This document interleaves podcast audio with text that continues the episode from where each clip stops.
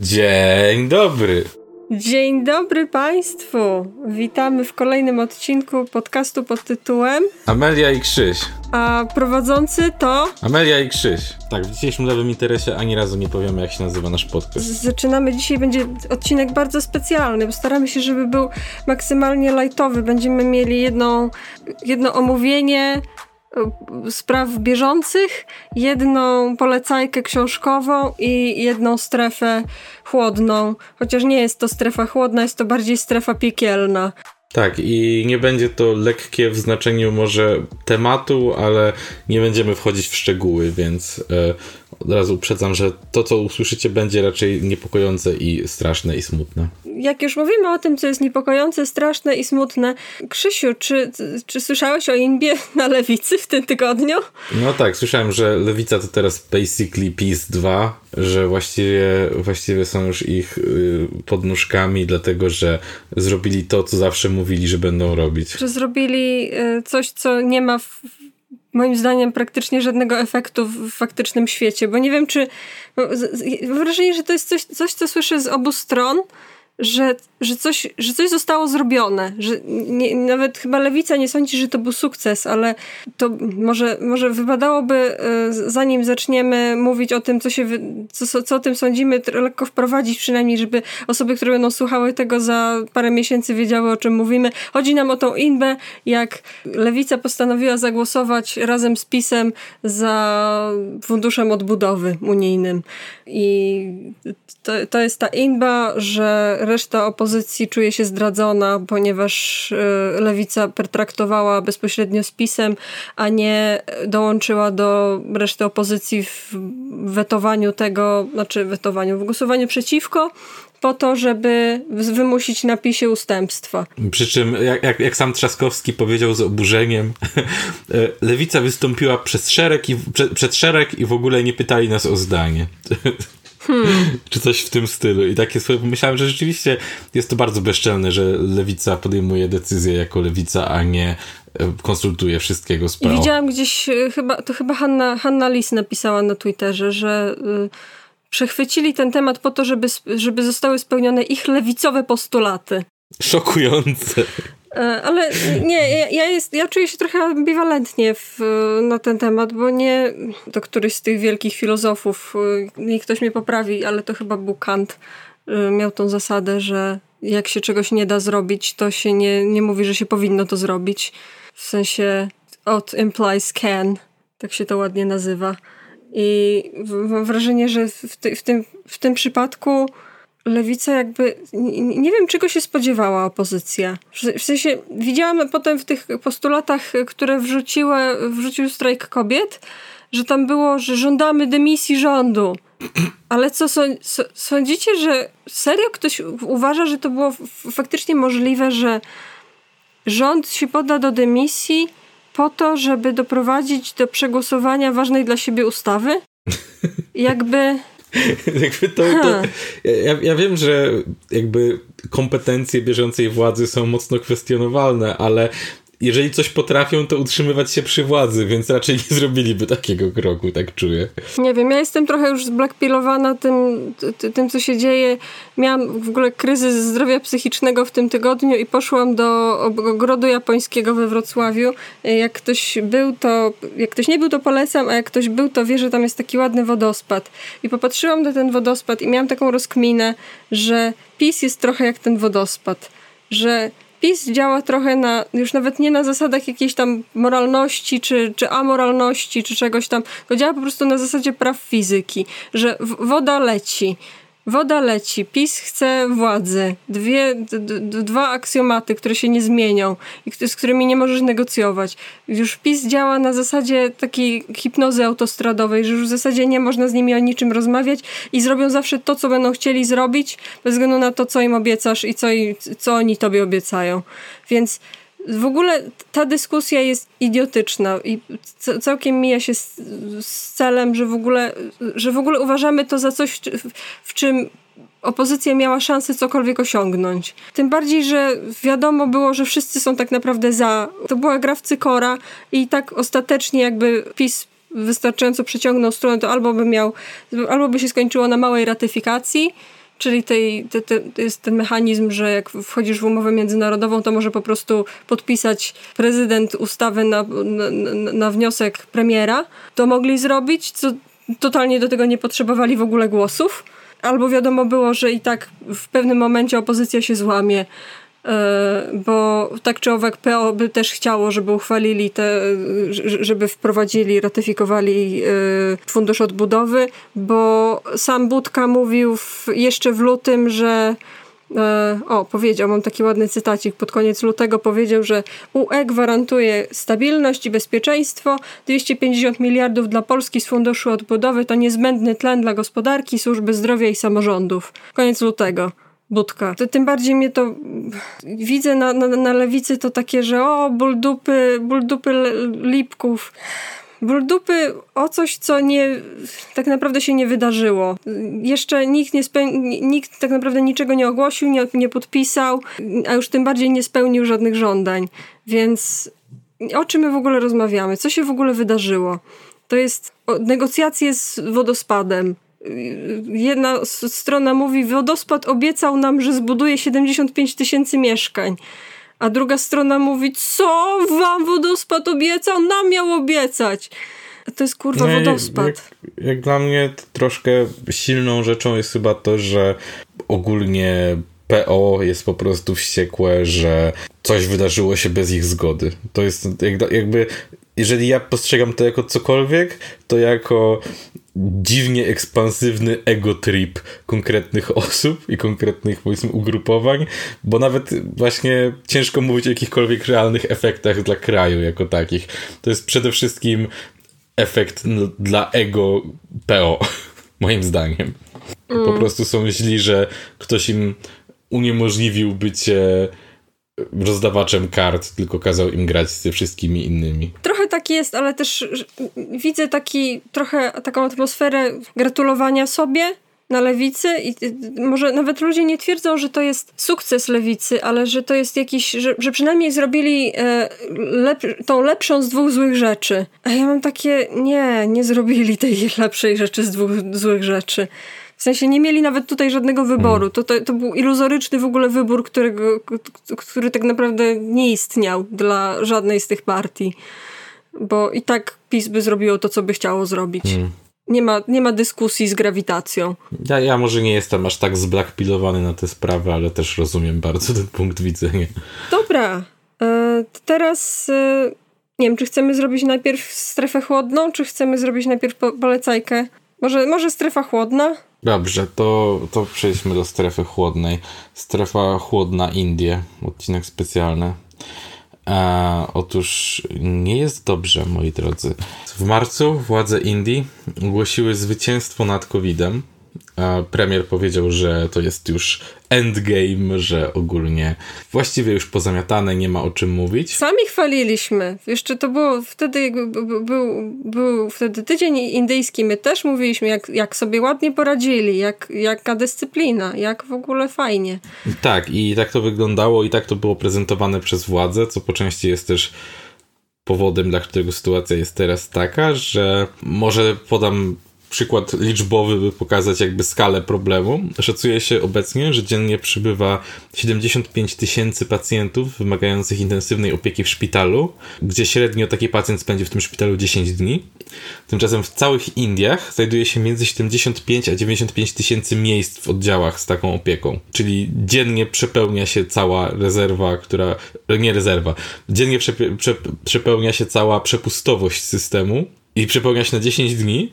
Dodatkowo ten system był zapchany jeszcze przed pandemią. Już wtedy nie było miejsc. Więc efekt jest teraz taki, że w praktyce totalnie brakuje wszystkiego. Tlen osiąga jakieś absurdalne ceny na czarnym rynku, ludzie go kradną, po prostu są ekstremalnie zdesperowani. Uważa się, że duży wpływ na to, że do tego doszło, miał właśnie skrajnie populistyczne zachowania władzy. Między innymi, żeby zwiększyć taką pozorną skuteczność władzy, zaczęto bardzo chwalić różne dostępne w kraju, ale wcale nieskuteczne metody leczenia, między innymi nawet lekarze będący jakby oficjalnie wspierani przez ministerstwo, tam odpowiedź Ministerstwa Zdrowia polecali płukanie ciała krowim moczem i tego typu rzeczy. I to było po prostu ogólnie zaczęto robić taki ogromny ogromne przesunięcie w stronę takiego jakiegoś naturalnego leczenia, homeopatii, jak. W ogóle Indie mają ministerstwo Ayurvedy, nie wiem czy wiecie. Tak, i ogólnie zrobiono wielki taki nacisk na tego typu rozwiązania, dlatego że one były dostępne i dzięki e, jakby osadzeniu ludziom w głowach, że to działa, można było sprawiać pozory, że państwo się troszczy. Problem jest taki, że jak, oczywiście zawsze w takich sytuacjach, raz, że część polityków, polityków wykorzystywała, zaczęła wykorzystywać to jako narzędzie do rozpalania nacjonalizmu, więc stworzyła się nie, że możemy używać także tego, tylko korzystajmy z tego, bo Zachód to gówno wie. I w rezultacie zaczęto, stworzono taką zupełnie bezsensowną ideologiczną wojnę między tymi tak naprawdę nieskutecznymi e, środkami leczenia, a skutecznymi środkami leczenia, co sprawiło, że ludzie przestali ufać e, tradycyjnemu leczeniu. Wielu przestało w ogóle wierzyć w istnienie e, COVID-a, zwłaszcza, że e, władze zezwoliły na świętowanie e, Kumb, które szacuje się, że jest największym w ogóle zgromadzeniem ludzi na świecie. Za każdym razem, jak się odbywa, to jest takie święto, że w sumie wszyscy się spotykają i pływają w rzece razem i nikt nie miał na sobie maseczek, wszyscy byli koło siebie. No, dziesiątki milionów ludzi tak naprawdę miało z sobą wtedy kontakt. Dodatkowo jeszcze jednym takim efektem, który się uważa, że też przyczynił się do tego, jest to, że Indie jako kraj mają ogromny, y, ogromna część jakby społeczeństwa żyje w ten sposób, że żyje w sumie z takich robót dorywczych z dnia na dzień. Po prostu a na ogół z, spod miasta dojeżdża do miasta albo spędza przed tydzień w mieście i tam w ciągu dnia chodzi po domach, sprząta, gotuje i tak dalej. I za te pieniądze potem utrzymuje swoją rodzinę pod miastem. I problem był taki, że wprowadzono lockdown. Wprowadzono ten lockdown z tylko 4-godzinnym uprzedzeniem a więc ludzie po prostu zostali wyrzuceni z tych robót i musieli wrócić do domu, często nie mając żadnych środków na to tak naprawdę, bo dosłownie żyli z dnia na dzień, więc nie tylko wróca, wracali tłumem pod miasto, niosąc ze sobą zamiast pieniędzy tak naprawdę e, potencjalnie koronawirusa, dlatego że jeszcze wcześniej większość z nich nie była objęta żadną ochroną i zaniedbano problem, a nagle ogłoszono, że w sumie to idźcie do domu, ale nie przewidzieli tego, że większość ludzi właśnie była poza domem i nie miało żadnych sensownych sposobów, żeby wrócić do tego domu. E, dodatkowo nie mając też tak naprawdę środków do życia. I się szacuje, że się, się zakłada, że właśnie takim jeszcze większym problemem potem może być bieda, która nastąpi w wyniku tego, bo mnóstwo ludzi po prostu w tej chwili dosłownie nie ma z czego żyć, a tam naprawdę brakuje sensownych takich powiedzmy siatek socjalnych, które mogłyby jakoś ludzi uchronić. Takim jeszcze efektem efektem takim, który następuje w wyniku tego, co się teraz dzieje, może być to, że raz, jeżeli mamy bardzo dużą gęstość ludzi, w sensie zaludnienia i bardzo dużo chorych ludzi, to jest idealne miejsce, żeby powstały nowe szczepy wirusów. Już obserwowaliśmy takie przypadki między innymi w Brazylii i to jest bardzo niebezpieczne, bo wiadomo, mogą być bardziej zaraźliwe, tak na przykład brytyjska odmiana mogą być po prostu groźniejsze. Dodatkowo Indie produkują ogromną część leków na cały świat, w tym większość szczepionek na COVID właśnie była produkowana e, i była, no, produkcja była outsourcowana do Indii i w tym momencie mamy sytuację, w której cały ten przemysł może przestać funkcjonować tak naprawdę, dlatego że po prostu zbyt wielu ludzi jest niesprawnych do pracy w tym momencie i cały, cały system się sypie. Tymczasem ludzie na całym świecie na te szczepionki będą czekać i to nie jest super dobra sytuacja. Wiadomo, są też bardziej takie przyziemne tragedie, które z tego bezpośrednio wynikają. To znaczy, szpitale muszą masowo odrzucać po prostu ludzi, dlatego że no, zwyczajnie nie mają miejsc. Ludzie umierają pod szpitalami jest naprawdę koszmarnie i polecam sobie po, posłuchać, zwłaszcza jest, jest wielu ludzi, którzy tam obecnie żyją i opowiadają o tym. No my możemy tylko sobie trochę tutaj o tym pogadać, ale warto jest posłuchać, jak to brzmi z perspektywy ludzi, którzy tego doświadczają w tym momencie.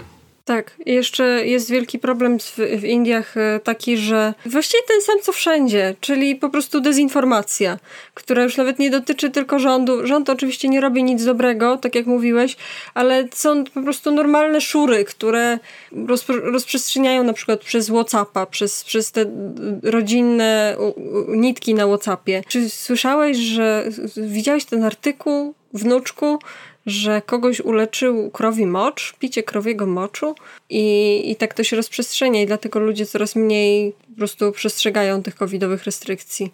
Też widziałem, że część właśnie normalnie z doktoratami lekarzy i epidemiologów, y, którzy są popierani przez rząd, na przykład oznajmiło, że oni są odporni na, że ogólnie kraj jest odporny na koronawirusa, do tego, że większość ludzi ma wegetariańską dietę i dzięki temu są po prostu odporni i no nie jest tak. I dlatego mamy do czynienia z czymś, co ludzie już na, nawet nie nazywają falą koronawirusa, tylko ścianą koronawirusa bo to wygląda dosłownie, że było parę fal, a potem jest taki wielki, taki, taki wielkie tsunami na, na wykresach. Więc e, no, jeśli jesteście w Indiach, to trzymajcie się. trzymajcie się tam w tych Indiach. Dobra, to teraz chciałabym przejść do tematu, który mi na, na właściwie podsunęliście wy, bo jak robiliśmy parę miesięcy temu naszą serię o Konfederacji i mówiliśmy między innymi o tym, że deficyty budżetowe są dobre. Ktoś nam zwrócił uwagę w komentarzach, że w sumie to w tych odcinkach wpadliśmy w taką pułapkę trochę chodzenia za argumentami oponentów i powtarzania tych argumentów. Czyli mówiliśmy, że no deficyty są dobre, ale potem zaczęliśmy mówić o tym, że różne propozycje Konfederacji by zwiększyły ten deficyt. E, I, I trochę nie podkreśliliśmy być, być może wystarczająco tego, że my uważamy, że to samo w sobie nie jest złe, że, że, że deficyt się zwiększy, tylko że po prostu to jest sprzeczne z ich własnymi poglądami.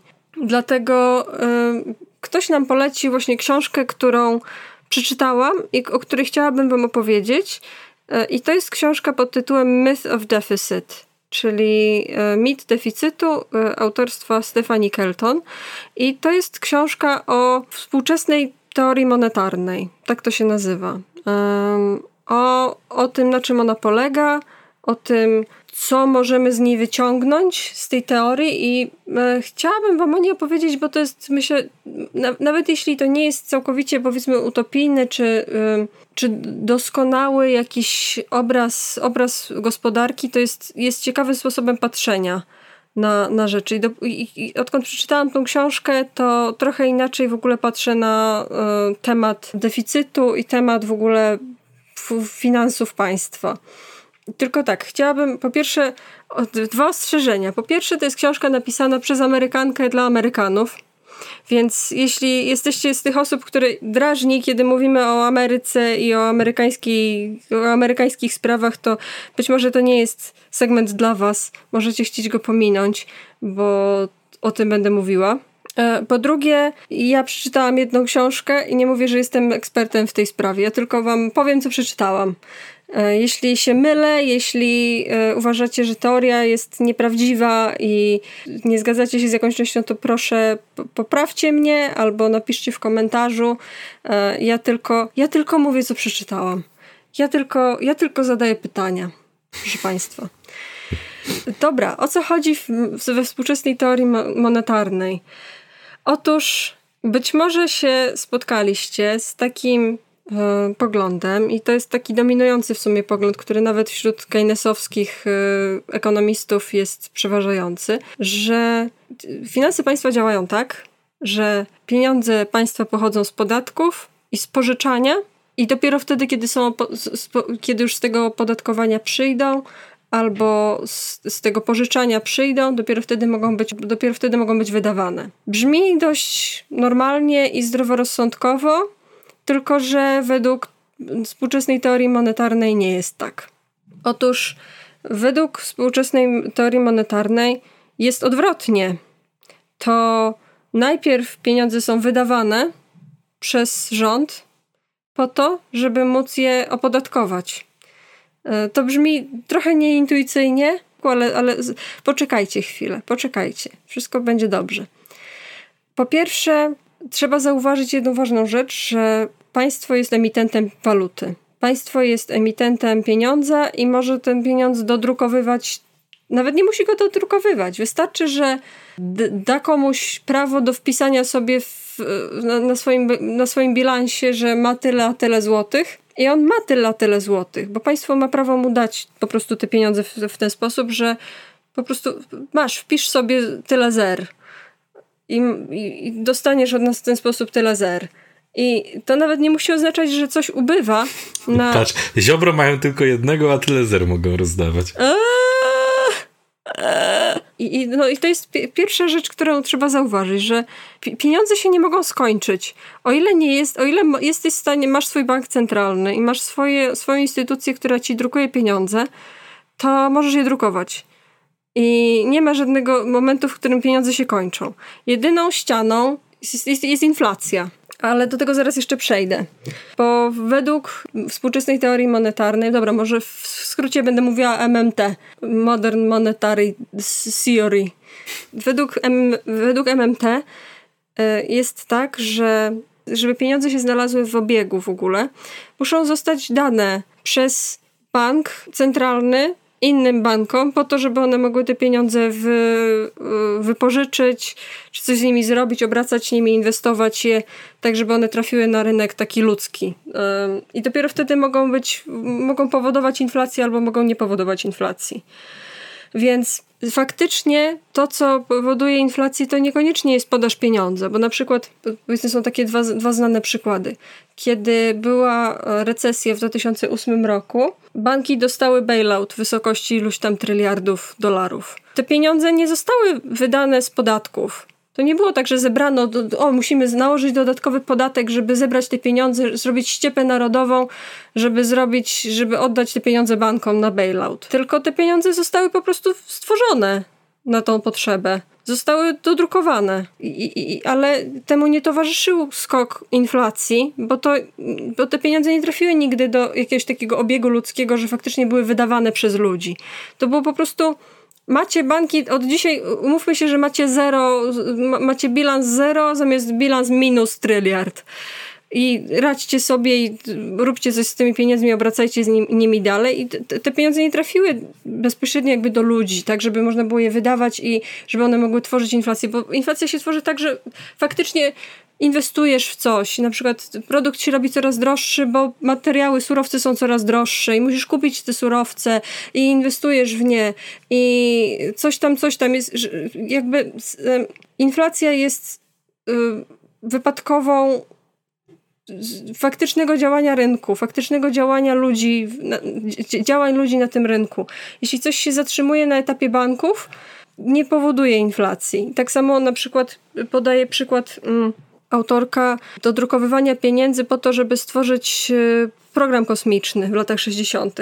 Też dodrukowano jakieś masakrycznie wielkie ilości pieniędzy, stworzono duży deficyt, ale inflacja nie poszła w górę, bo to swoją drogą jest pewien, coś, za co można krytykować MMT, bo oni zauważają, że nie poszła inflacja w górę, ponieważ wywarto naciski na na przykład związki zawodowe, żeby nie e, prosiły o zbyt duże podwyżki w związku z tym. I Mówię o tej inflacji. Czyli jakby zmuszono ich, żeby nie zwiększono, żeby mimo istnienia większej liczby pieniędzy w obiegu, żeby nie zwiększono kosztów produkcji, która realnie prze przełożyłaby się potem na inflację, tak? tak? I, I, często się mówi, to, to jest coś, co się bierze z Friedmana, teorii monetarnych e, Friedmana, że jest taka naturalna, naturalny powiedzmy poziom e, bezrobocia, który jest stały i który jak go przekroczysz, to wtedy zaczyna rosnąć inflacja. Znaczy jak, jak, jak jest za, za, za małe bezrobocie, jak, jak jest zbyt dużo ludzi ma pracę, to wtedy inflacja zaczyna rosnąć, bo ludzie mają za dobrze.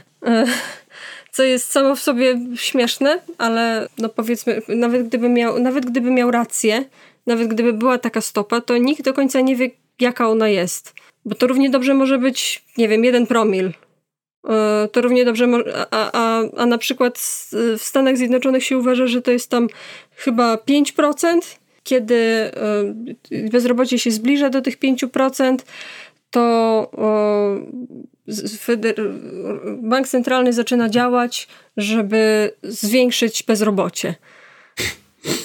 Jak to się robi? Jak zaczyna działać, jak zaczyna się działać, żeby balansować między tym bezrobociem a inflacją? Otóż y, można prowadzić dwa rodzaje polityki pieniężnej. Można prowadzić politykę restrykcyjną i politykę ekspansywną. Polityka restrykcyjna to inaczej polityka antyinflacyjna. E, jak się ją robi? E, można zrobić trzy rzeczy.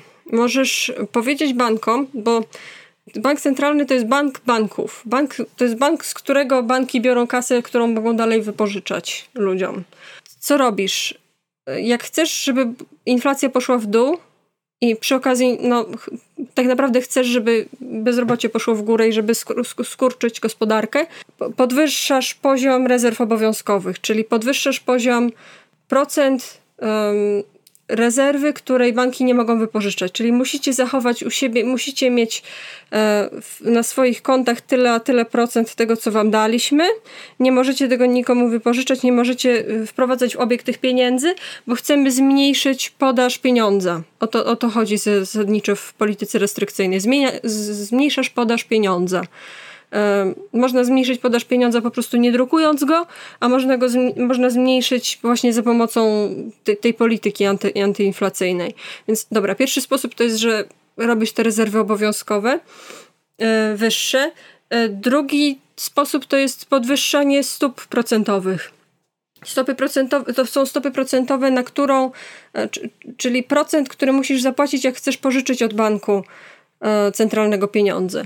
Czyli to są Jednym słowem, to są, to, jest, to są polityki, które mają służyć temu, że banki będą podchodzić bardziej zachowawczo do wprowadzania pieniędzy w obieg. E, że nie masz, nie chcesz tych pieniędzy pożyczać od kogoś, nie chcesz tych pieniędzy pożyczać komuś, chcesz, żeby te pieniądze się działy. E, a i jeszcze jest trzeci sposób, o którym nie będę za dużo mówić, to jest e, zmniejszanie podaży pieniądza poprzez sprzedaż papierów wartościowych, sprzedaż obligacji Skarbu Państwa. Jeszcze, jeszcze będę opowiadała o, o obligacjach za chwilę, ale to, to, to za chwilę. Natomiast druga polityka, jaką możesz prowadzić, to jest polityka ekspansywna, która ma zwiększyć gospodarkę, e, gdzie obniżasz stopy procentowe, czyli że bank łatwiej może e, pożyczyć od ciebie, e, gdzie ty jesteś bankiem centralnym, banki mogą od ciebie łatwiej pożyczać, mają niskie poziomy rezerw obowiązkowych, Czyli musisz, e, czyli mogą wypożyczyć te pieniądze, mogą nimi obracać, jest duża podaż pieniądza. E, I na przykład e, taką politykę ekspansywną wprowadzono po 2008 roku, gdzie Fed, czyli ta, ta rezerwa federalna, wprowadziła stopy procentowe 0%, trzymała te niskie stopy procentowe przez 8 lat, po to, żeby roz, rozwinąć ekonomię i żeby rozwinąć gospodarkę i żeby o, ta gospodarka się jak najbardziej rozwijała. Więc zasadniczo są te dwie, dwa rodzaje polityki pieniężnej i możesz yy, i, i, i to jak to działa przynajmniej w Stanach, to jest, że yy, organy, które mają organizować politykę pieniężną, czuwają i jak widzą, że jest czegoś za dużo, to zmieniają kurs.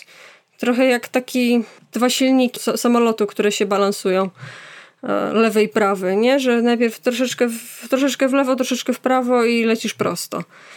Tak ma zasadniczo to wyglądać. Tylko, że to, co, to, to, co mówią ekonomiści, którzy wyznają MMT, to jest to, że ponieważ nikt nie wie, gdzie jest ten punkt przegięcia, gdzie jest za bardzo, za, za, za duża inflacja, za, mała, za małe bezrobocie, to w Stanach się przesadza.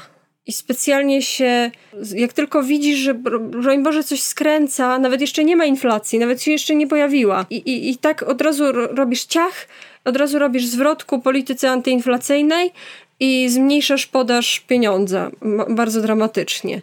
I niektórzy twierdzą, właśnie MMT twierdzi, że to nie jest potrzebne w ogóle.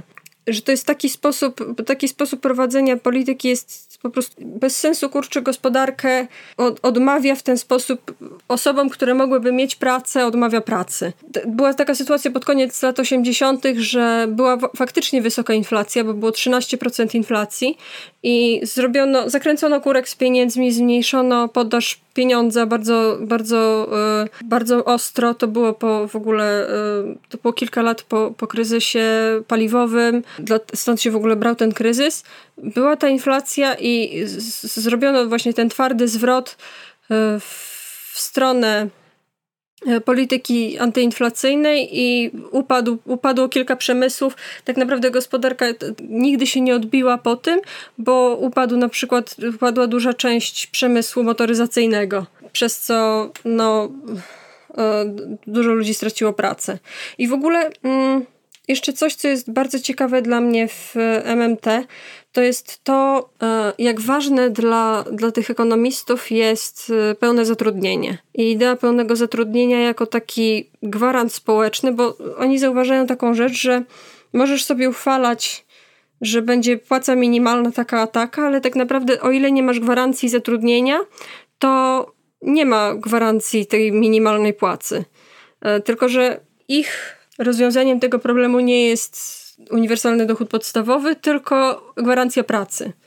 I oni tą gwarancję pracy chcą wprowadzać na takim bardzo lokalnym poziomie, żeby to nie była gospodarka centralnie planowana, tylko na przykład lokalnie, lokalnie sterowany, lokalnie tworzony i bardzo tak doraźnie tworzony program pracy, pracy, która jest aktualnie potrzebna.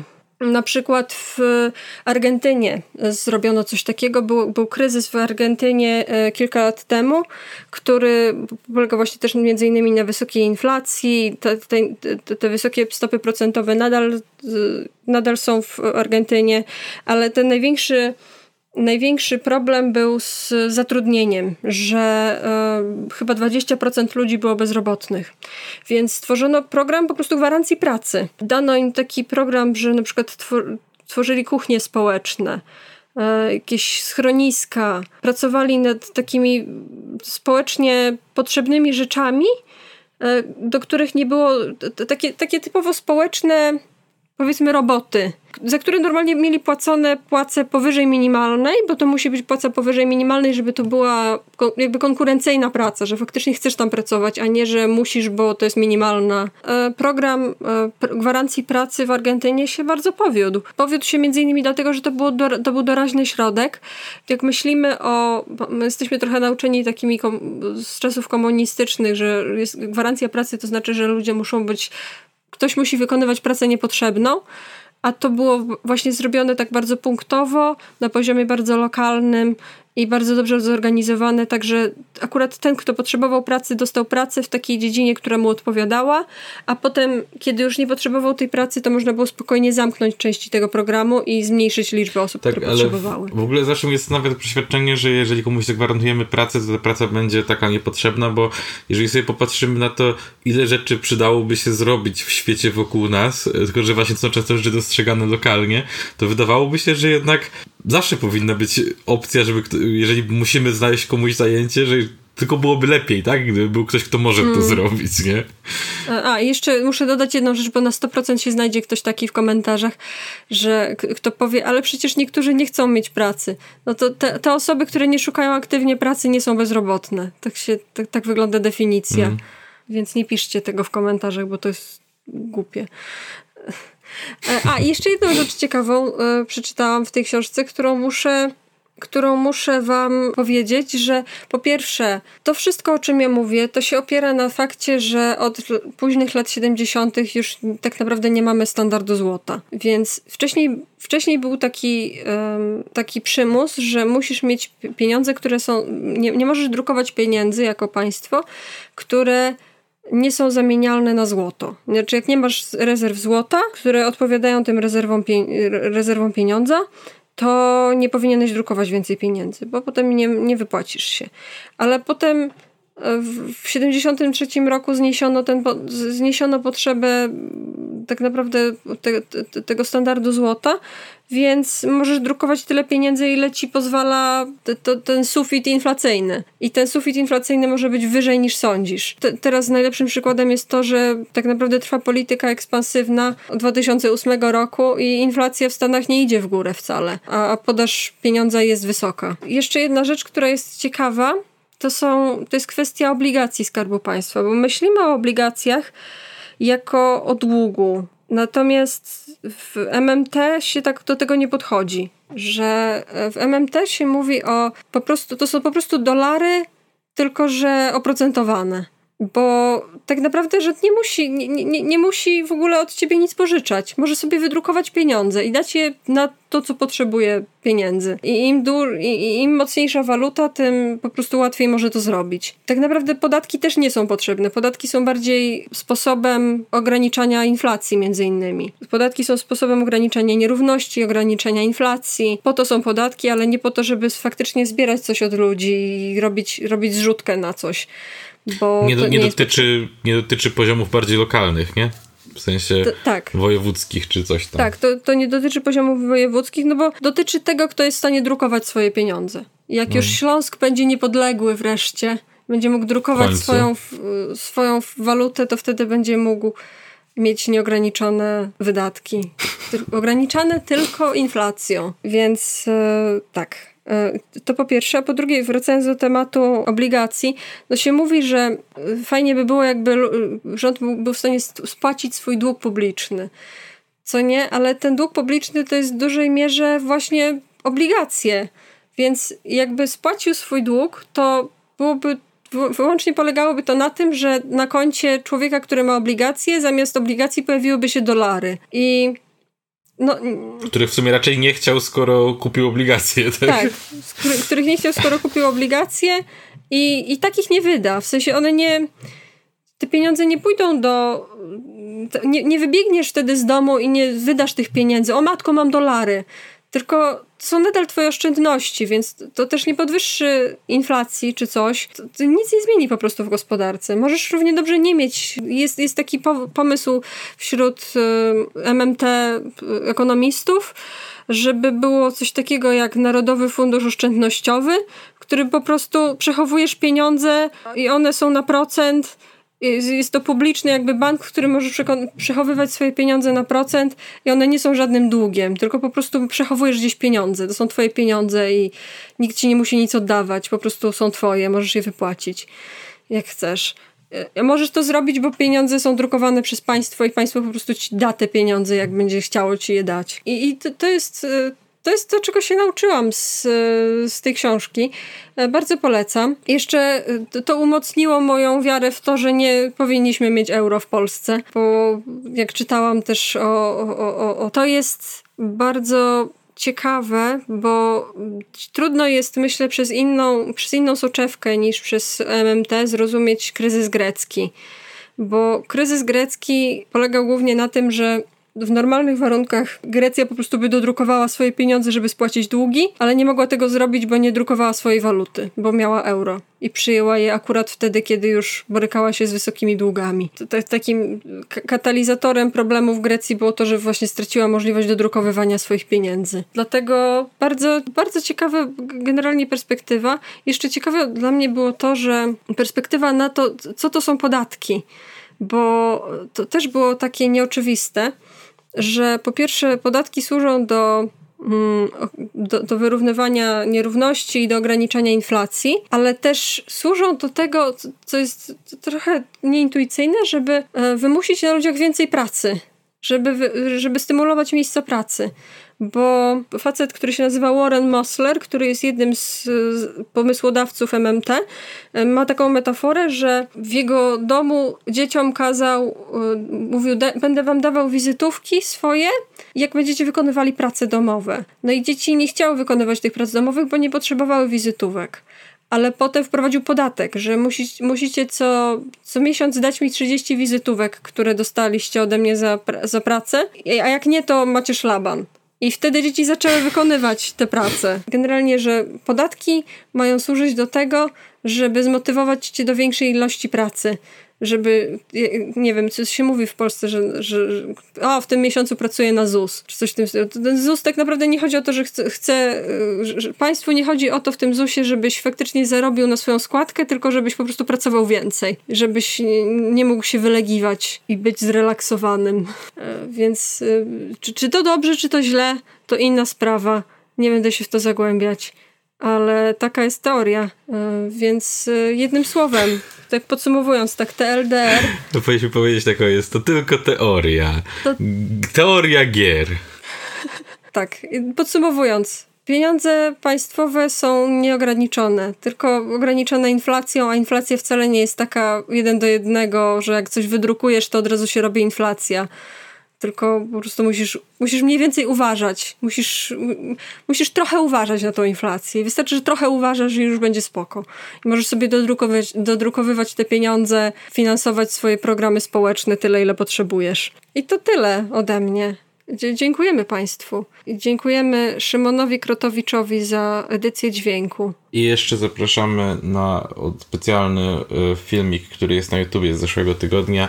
Jeżeli słuchacie nas na platformach podcastowych, to mogliście to ominąć, ale to znaczy, że nie followujecie nas na Facebooku, a to też bardzo źle, a więc naprawcie to teraz, obejrzyjcie film z zeszłego tygodnia i followujcie nas wszędzie.